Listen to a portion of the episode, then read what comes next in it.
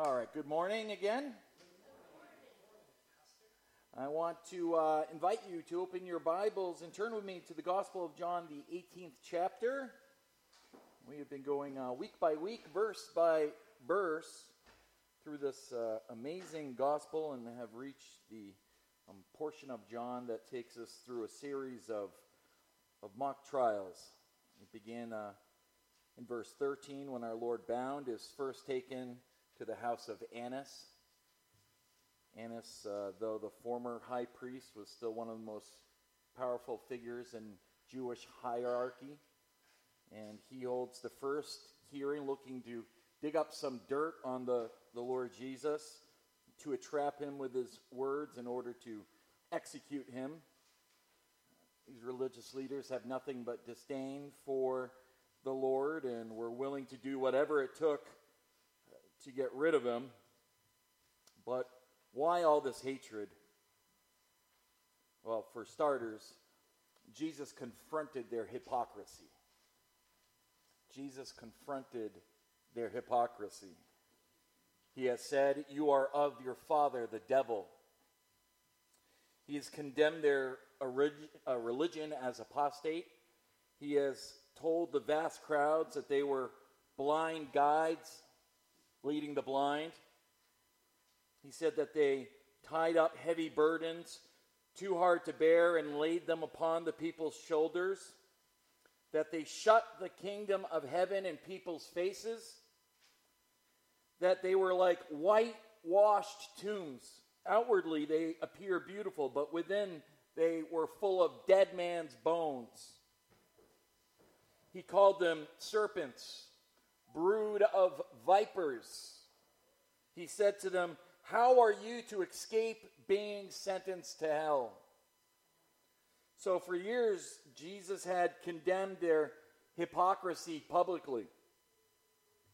And spurred on by their hatred and jealousy for Jesus, and by the fact that this Galilean, this Jesus of Nazareth, called God his own Father, making himself equal with God. The Jewish leaders had had enough, and after years of physically trying to kill him, they now had Jesus arrested in their custody. But in order to kill him, they needed to trump up a charge. Well, the hearing before Annas really goes nowhere. So in verse twenty-four, Annas sends Jesus bound to his son-in-law Caiaphas, the high priest. Before Caiaphas, we learn from the other gospel accounts that the chief priests and the council of Sanhedrin kept trying to produce false testimony against Jesus so that they might put him to death. Well, that trial ends with a made-up charge of blasphemy. Now, since it was illegal to have hearings in the middle of night in secrecy, they legitimize it by meeting again at the crack of dawn. Matthew twenty-seven one says, "Now when morning came, all the chief priests and the elders of the people conferred together against Jesus to put him to death, and they bound him and led him away and delivered him to Pilate the governor." So last week we covered the first phase of Pilate's trial. We ended in verse thirty-eight. We continue this morning in verse thirty-nine, and we'll read right through to chapter nineteen, verse sixteen. Um, the Lord Jesus Christ is bound, he is beaten, he is bloodied, and at this point he is brought out before a, a frenzied mob who had gathered outside of Pilate's headquarters on the colonnade. And we pick the story back up with Pilate speaking in verse thirty-nine. Pilate said, "You have a custom that I should release one man for you at the Passover. So do you want me to release to you the king of the Jews?" They cried out again, "Not this man, but Barabbas." Now, Barabbas was a robber. Then Pilate took Jesus and flogged him. And the soldiers twisted together a crown of thorns and put it on his head and arrayed him in a purple robe. They came up to him saying, "Hail, King of the Jews," and struck him with their hands. Pilate went out again and said to them, "See, I am bringing him out to you, that you may know that I find no guilt in him." So Jesus came out wearing the crown of thorns and the purple robe. Pilate said to them, "Behold the man." When the chief priests and the officers saw him, they cried out, "Crucify him! Crucify him!" Pilate said to them, "Take him yourselves and crucify him, for I find no guilt in him." The Jews answered him, "We have a law, and according to that law he ought to die, because he has made himself the Son of God." When Pilate heard this statement, he was even more afraid. He entered his headquarters again and said to Jesus, "Where are you from?" But Jesus gave no answer. So Pilate said to him, "You will not speak to me? Do you not know that I have authority to release you and authority to crucify you?" Jesus answered him, "You would have no authority over me at all unless it had been given you from above. Therefore, he who delivered me over to you has the greater sin." From then on, Pilate sought to release him. But the Jews cried out, "If you release this man, you are no friend of Caesar's. Everyone who makes himself a king opposes Caesar." So when Pilate heard these words, he brought Jesus out and sat down on the judgment seat at a place called the Stone Pavement, in Aramaic, Gabbatha. Now, it was the day of preparation of the Passover. It was about the sixth hour. He said to the Jews, "Behold your king." They cried out, "Away with him! Away with him! Crucify him!" Pilate said to them, "Shall I crucify your king?" The chief priest answers, "We have no king but Caesar." So he delivered him over to them to be crucified. Our uh, passage today really ha- highlights the, the darkened and depraved heart of man up against the, the light and the majesty and truth of the Lord Jesus Christ. After all, who deserved to be welcomed and worshipped more by the pe- pe- people of Israel than the Lord Jesus Christ? Would there ever come another who could do what he did?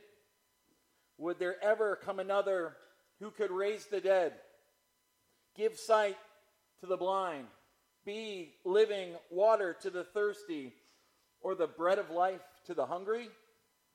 Would there ever come another who would love the Father as Jesus did, who could love neighbor as self the way that he had, who could love so many sacrificially? Would there ever come another who would be the perfect, sinless Son of God, who would give his life as a ransom for many? The answer is a resounding no. There would never come another like the Lord Jesus Christ. In our verses this morning, we see mankind sink to its all-time low, and at the very same time, we see Jesus here at his very best.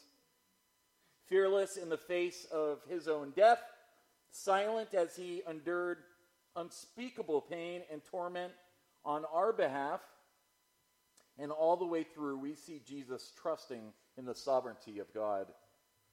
There is much for us to glean here, and as John does so often throughout his gospel, he presents the majesty and glory of Christ even as he is being beaten, unjustly sentenced to death, and led away to be crucified.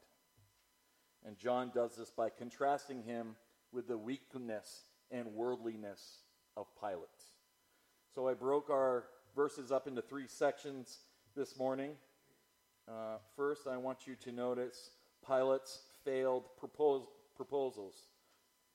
Pilate's failed proposals. Pilate had already tried unsuccessfully to rid himself of this case. He wants nothing to do with it. Back in verse thirty-one, he already tried to tell these Jewish leaders, take him yourself and judge him. But they threw it back in his face. Roman law, which permitted them from carrying out capital punishment. And then you don't see it here in John's gospel, but between verses thirty and thirty-nine, Pilate sends Jesus over to Herod, hoping that he would deal with him. You can read about that in Luke chapter twenty-three, but all Herod does is mock Jesus with scorn and ridicule, and he sends him back to Pilate. And so when we come to verse thirty-nine, Jesus is back in front of Pilate, and all he wants to do is get out of this with some semblance of his own nobility. He wants to get out of it in some just way, but the pressure is mounting. He knows Jesus is innocent. I find him not guilty, he said. He knows this whole thing is a plot by the Jewish leaders to have Jesus murdered. He knows that it's out of envy. Jesus is no criminal. He is no threat to Rome. He's no threat to the security of Jerusalem. But the Jews, the Jewish leaders are a threat to Pilate. Because they know if the people begin to riot and Pilate loses control of Jerusalem yet again, he's out as governor. Pilate's on thin ice. He cannot afford another revolt, as there were many under his watch. So the Jewish leaders were essentially blackmailing Pilate here in order to do their dirty work. When Pilate tries to release him in verse twelve, the Jews cried out, if you release this man, you are no friend of Caesar's. And Tiberius, who was the Caesar at the time, was very quick to remove and just as quick to execute inadequate governors. So Pilate comes up with a number of proposals as he's trying to wiggle out of this thing. The first one we see is in verse thirty-nine. So Pilate says, but you have a custom that I should release one man for you at the Passover. So do you want me to release to you the king of the Jews? You can hear the scorn and mockery here in Pilate's voice by calling Jesus the king of the Jews. He's not only mocking the Lord as king, but he's also mocking the Jewish leaders also who vehemently rejected the Lord Jesus Christ as their king. So Pilate says, do you want me to release to you the king of the Jews? Verse forty, they cried out again and said, not this man, but Barabbas. Now Barabbas was a robber. Uh, John calls Barabbas here a robber, which he, he was. Uh, but Mark and Luke also tell us that he was in prison for the insurrection in the city of Jerusalem, and for murder. So in other words, Barabbas was a terrorist. He's no petty criminal. He is a man of great violence. So Pilate's thinking here, here's the offer. Do you want Jesus, who we know is the perfect, sinless Son of God, or do you want Barabbas, the murderer, back onto the streets? Easy, right? But here's the, the depravity and blindness of the human heart held captive by sin. Not this man, they cried out, but Barabbas. Release Barabbas the murderer and crucify the Christ. Now what's interesting is his name Barabbas. What's it mean? Bar means son of. What does Abba mean? Father. So it means son of the Father.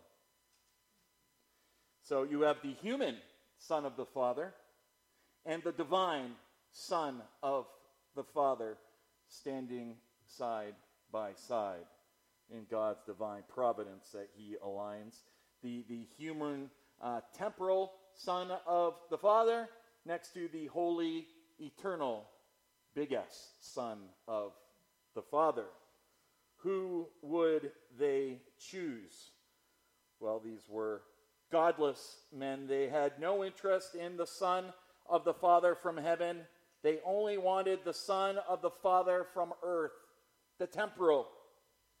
During Peter's second sermon, he said in Acts three, verse fourteen, "You denied the holy and righteous one and asked for a murderer to be granted to you, and you killed the Prince of Life." After they screamed for Barabbas, Pilate said in Matthew chapter twenty-seven, verse twenty-two, "Then what shall I do with Jesus who is called the Christ?" They all said, "Crucify him."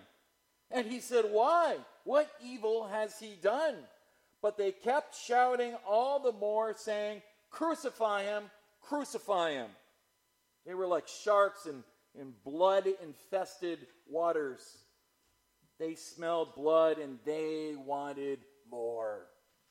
Mark fifteen tells us that the chief priests then stirred up the crowds, and they were shouting even louder, "Crucify him! Crucify him!" And Pilate, wanting to satisfy the crowd, released Barabbas to them. Well, in a uh, last desperate attempt to appease this devilish mob, John chapter nine, verse one says, "Then Pilate took Jesus and flogged him." Scourging was a uh, hideously cruel form of punishment. The victim was often stripped naked. His hands were, were chained or bound around a, a wooden post.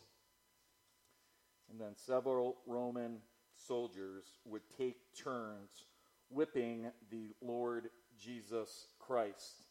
The instrument that the Romans used of torture for their victims consisted of a short wooden handle to which several leather thongs were fastened to it, each with jagged pieces of bone and metal and glass attached to the end of it. And when the victim was flogged or scourged, the body would be literally ripped to shreds.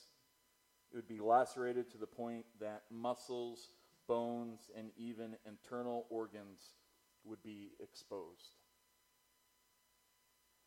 So horrible was this punishment, the, the Roman citizens were exempt from it, we learn. And again, we must not see Jesus as the victim here, but as the one who willingly and intentionally laid down his life as a payment for our sins. Well, as Jesus said earlier in the garden, "This hour and the power of darkness are yours." And so in verses two and three, the darkness continues. It says in verse two, "And the soldiers twisted together a crown of thorns and put it on his head." This was a, a mock coronation to do all that they could to, to belittle the Lord Jesus Christ.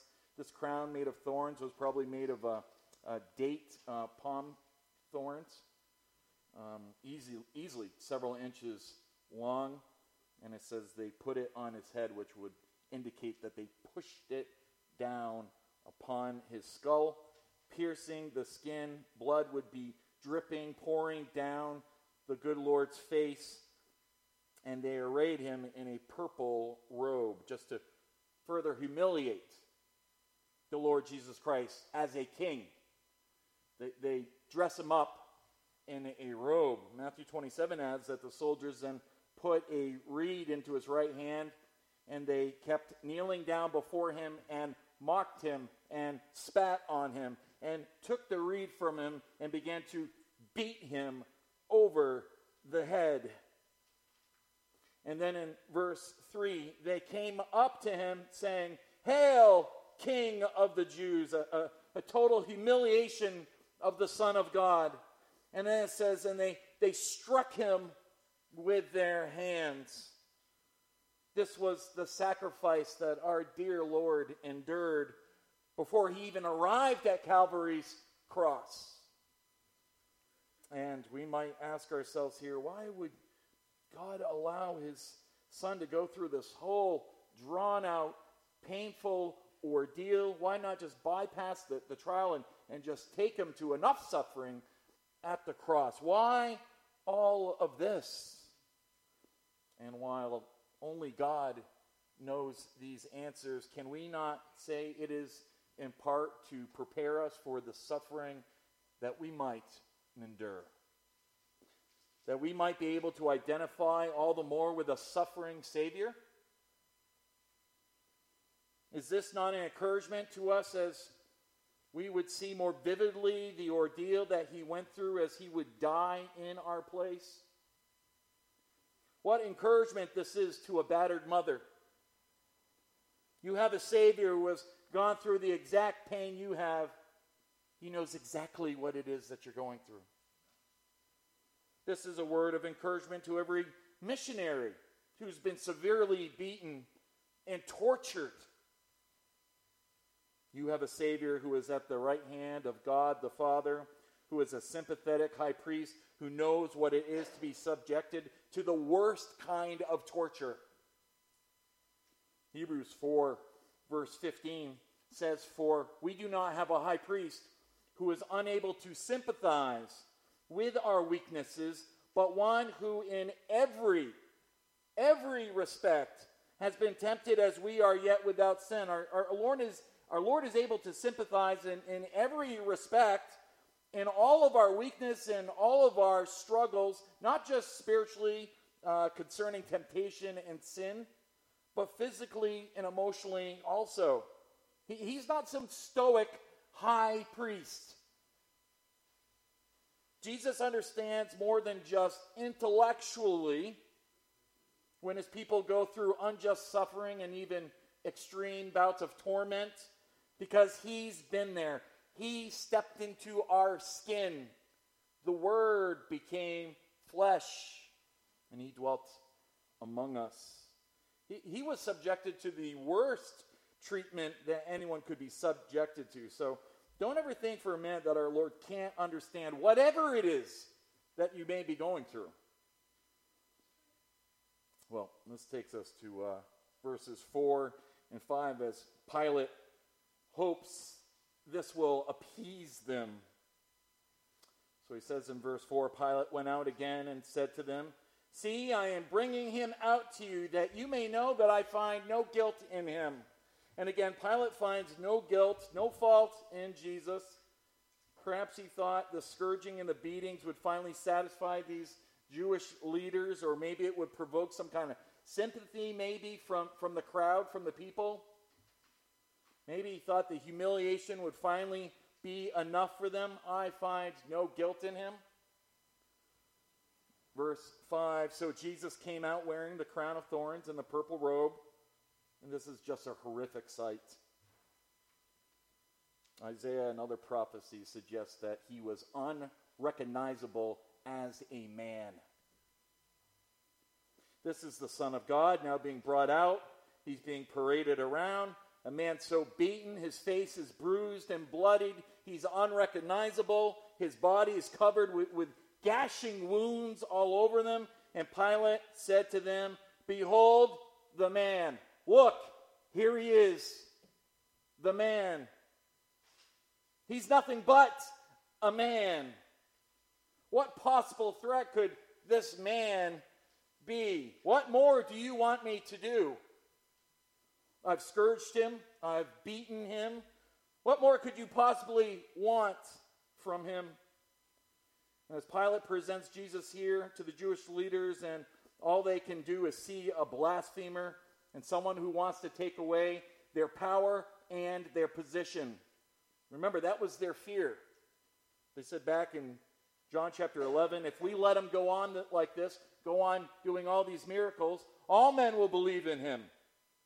And the Romans will come and they'll take away both our place and our nation." As Jesus said, these were blind guides leading the blind. And since they were spiritually blinded, They simply cannot see Jesus for who he truly is. In fact, Isaiah had prophesied this scene some six or seven hundred years before this. In Isaiah fifty-three, he, he describes Israel's future confession. Isaiah fifty-three in verse one, he says, "Who has believed what he has heard from us? And to whom has the arm of the Lord been revealed?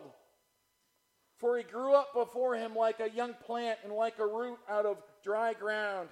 He had no form or majesty that we should look upon him, and no beauty that we should desire him." In other words, when the suffering servant comes, he will arise in lowly conditions, like, say, all those sticks up there in Galilee, the Dust Bowl up north. There'll be nothing special about his appearance. There'll be no majesty about him as a king that we should desire him for fleshly reasons. In fact, in verse three, he will be despised and rejected by men, a man of sorrows and acquainted with grief.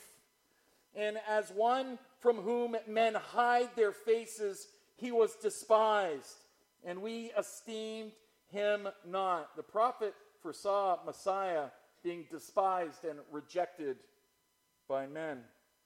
Verse four, "Surely he has borne our griefs, he has borne our sin, and carried our sorrows, yet we esteemed him stricken, smitten by God, and afflicted." In other words, they were convinced he deserved punishment, that he had blasphemed the living God. And God was on their side for killing him. Oh, the deception that Satan brings and the wicked and foolishness of men's hearts. Verse five of Isaiah fifty-three, "But he was pierced for our transgressions. He was crushed for our iniquities. Upon him was the chastisement that brought us peace, and with his wounds we are healed.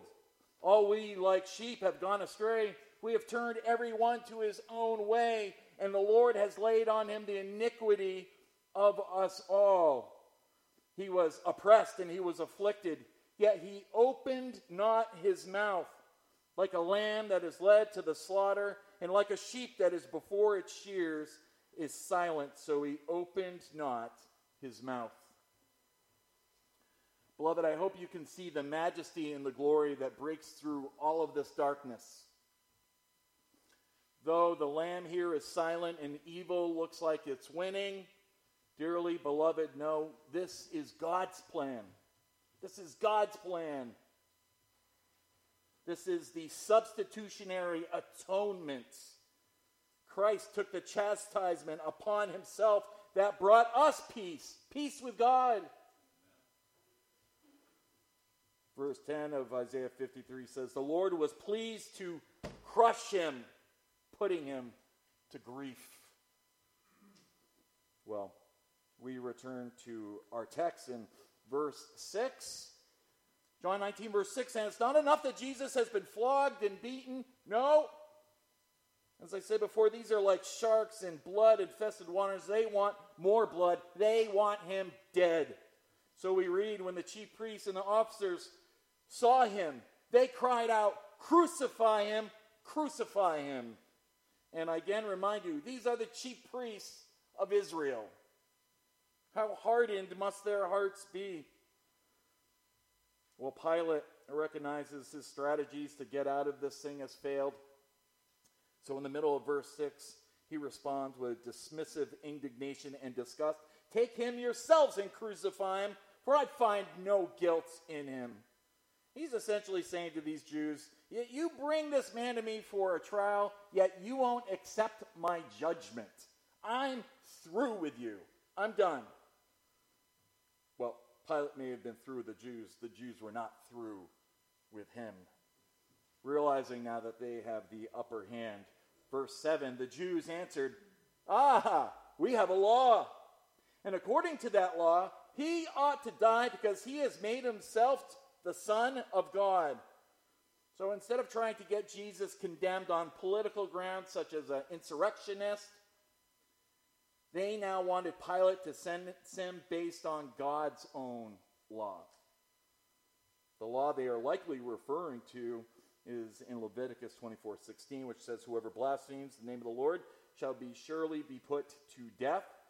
So the crime they want to hang on Jesus is blasphemy, claiming to be the Son of God, and now they demand his death. And, and rightly did the Jews remember that that was his claim. Jesus said, "I and the Father are one." Jesus said, "If you have seen me, you have seen the Father." He used the very name of God for himself, the I am, over and over again in John. And let me give you just one other cross-reference for this in John chapter five, verse eighteen. This was right after the healing at the pool of Bethesda. It says, "For this reason, therefore, the Jews were seeking all the more to kill him, because he was not only breaking the Sabbath, but also was calling God his own Father." Listen, making himself equal with God. You see, the Jews completely understood who Jesus claimed to be. He claimed to be God's only Son, that he shared the same nature as God. He was God incarnate. "I am the bread of life, and I have come down out of heaven." They heard it loud and clear. He was God in human flesh. So they said in verse seven, "We have a law, and according to that law, he ought to die because he has made himself the Son of God." Well, I trust that you believe Jesus is the Son of God and that he has come on a heavenly mission of salvation and redemption to do what only God could do. And he said that at the when the fullness of time had come, God sent forth his Son, his one and only Son, born of a woman, born under the law, so that he might redeem those who were under the law, that we might receive the adoptions as sons, as he died in our place. And in his precious, perfect blood, he has washed us clean. Well, this brings us to the second section, verses eight through twelve. We see Pilate's fatal panic. As the situation deteriorates, Pilate's fears begin to increase. He's really in between a rock and a hard place. Notice what it says there in verse eight. It says, "When Pilate heard the statement," what statement? That Jesus claimed to be the Son of God. So when Pilate heard the statement, he was even more afraid. More afraid. More afraid than of Caesar? More afraid of, of these Jews? Why does he panic over this statement about Jesus claiming to be the Son of God? One guess could be that though Pilate was cynical, he was also a superstitious man. And he was like every other Roman of the day. He believed in a whole pantheon of gods, little g. And they all had stories of the gods coming down in the life of men. We see this actually play out in Acts chapter fourteen. After Paul heals a man, the crowd comes around him. "The gods," they said, "have become like men and have come down to us." And they began calling Barnabas Zeus and Paul Hermas. So when Pilate hears Jesus is the Son of God, he probably fears, whoa, what have I done? What he might be realizing is, is I don't really know what to make of this guy. I, I know he's not a military king, but he's called the Son of God. The, the word is, is that he's a miracle worker. Maybe he's one of the gods or a child of the gods who's come down to earth to confront me. Fueling Pilate's superstition and fear, as we see over in Matthew's gospel, Pilate's wife sends him a message warning him, "I had a dream. Have nothing to do with this righteous man, for last night I suffered greatly because of him." So from the pagan perspective, Pilate very well could be thinking, this could be worse than just the Jews. This could be worse than Caesar. The gods may have come down after me. I don't know. It's a guess. Pilate panicked he panicked at the Son of God. Verse nine, he entered his headquarters again and said to Jesus, and this is another reason I think this, where are you from? We already know from Scripture, he knows he's from Galilee. He's a Galilean. Where are you from? I don't think he's asking, are you from Galilee? He's not asking geography. He's asking, did you come from above? Are you from the gods? Notice, but Jesus gave him no answer. That's judgment. Pilate has passed the point of no return. Pilate's heard the truth. He has rejected the truth. And now he would receive no further answer. Listen, God has immeasurable amounts of grace. But when men persist in rejecting the truth, God gives men over to their own devices. For example, Judges ten, thirteen through fourteen says, "Yet you have forsaken me and serve other gods. Therefore I will no longer deliver you. Go and cry out to the gods which you have chosen. Let them deliver you in the time of your distress." Psalm eighty-one, eleven through twelve. But my people do not listen to my voice, and Israel did not obey me. So I gave them over to the stubbornness of their heart to walk in their own devices. Why was he silent? I don't know for sure. It doesn't say, but one thing I know, when God is silent, that's trouble. That's trouble. Verse ten, Pilate said to him, "You will not speak to me?" In other words, how dare you not answer me? You're in my court. Do you not realize who it is that you are talking to? Do you not know that I have the authority to release you and the authority to crucify you? Pilate shows his true colors. Do, do you know who I am and what authority I have over your little life? He was appalled at Jesus' lack of respect for him, and what Jesus will have to say him to him in verse eleven should register in every one of us and give very careful attention to this. Jesus answered him, "You would have no authority over me at all unless it had been given you from above."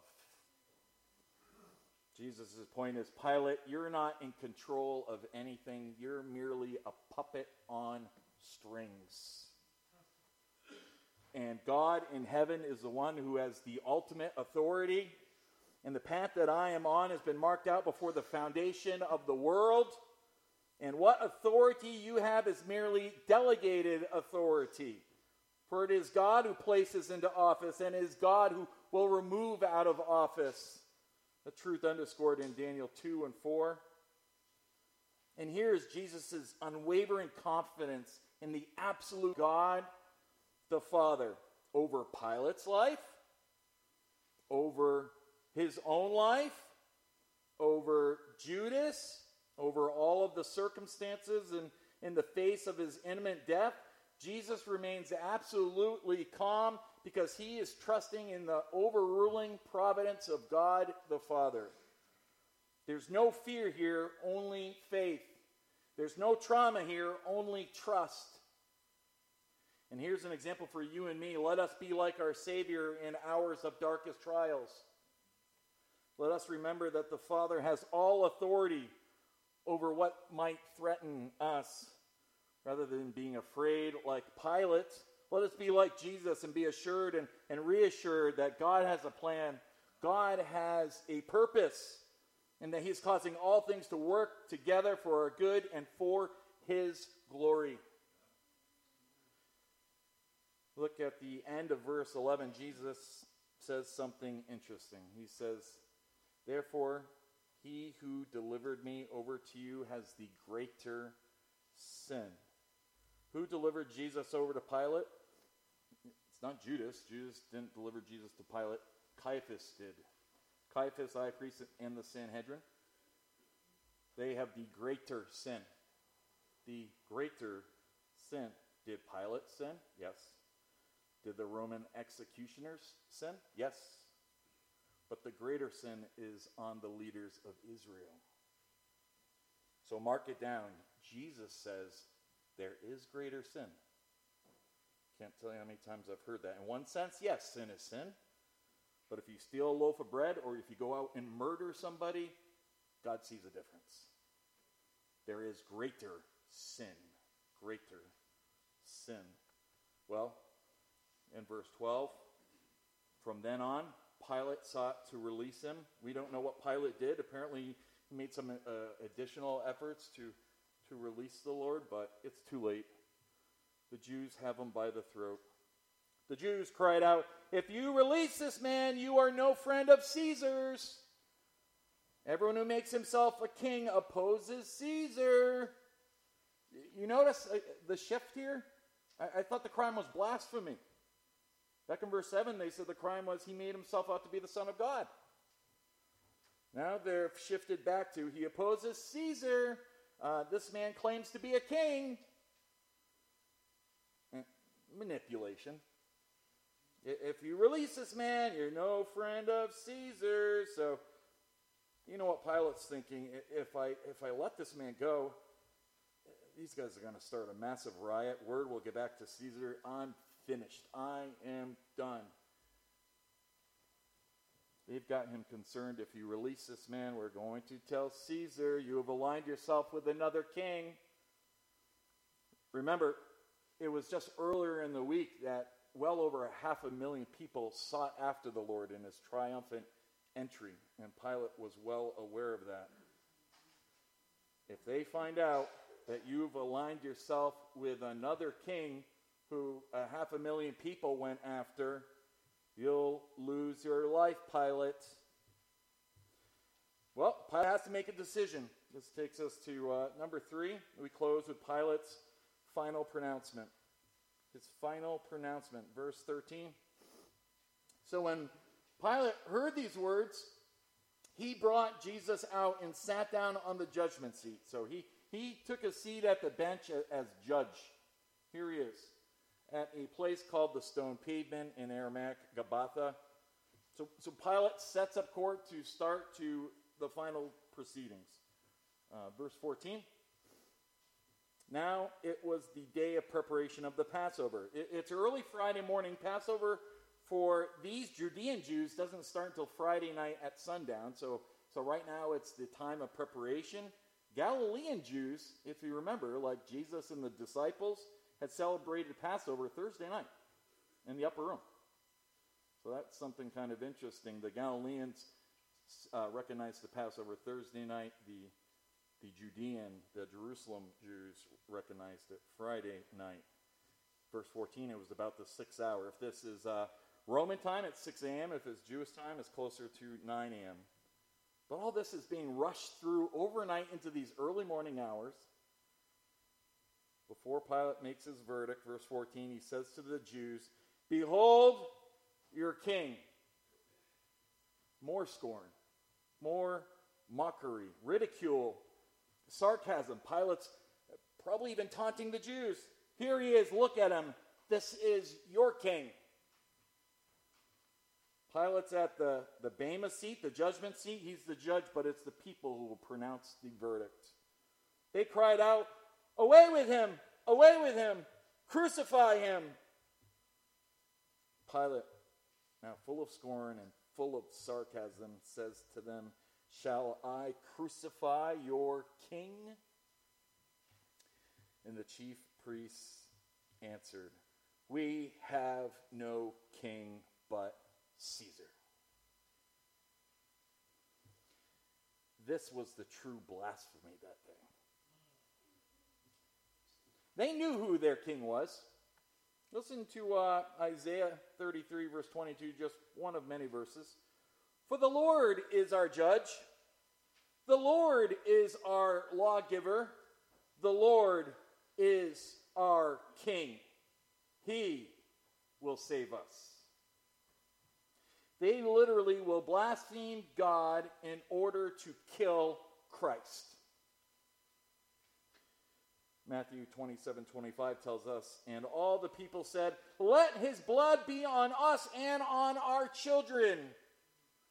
We take full responsibility. Crucify him. Verse sixteen, so Pilate delivered him over to them, over to the executioners to be crucified. Pilate asked the question, then what shall I do with Jesus who is called the Christ? That's the question, isn't it? Are you with Pilate? And you're just trying to absolve yourself of any sort of dealings with Christ? Are you with the Jews who cried out, away with him, away with him, crucify him? Or do you stand with the Lord Jesus Christ, who said, if anyone wishes to come after me, he must deny himself and take up his cross daily and follow me? And um, Isaiah fifty-five, the prophet calls upon the people, seek the Lord while he may be found, call upon him while he is near. Look, it doesn't matter which category of unbelief you're in, all those categories end up in the same place, either heaven or hell. You cannot shed your responsibility to answer the question, what shall I do then with Jesus who is called the Christ? Your eternal destiny will be determined by the answer. Confess him as Lord. Stand with Christ. Why would you ever want to stand with anyone else? Well, I pray if you haven't confessed Christ as Lord, that God does a work in your heart today and that he gives you faith to believe. If God has put that on uh, your heart this morning, or if you need prayers, please come forward. And we'd love to pray with you or open up a Bible with you. Um, and invite everyone else to please stand as we praise our Lord, redeemed by the blood of the Lamb.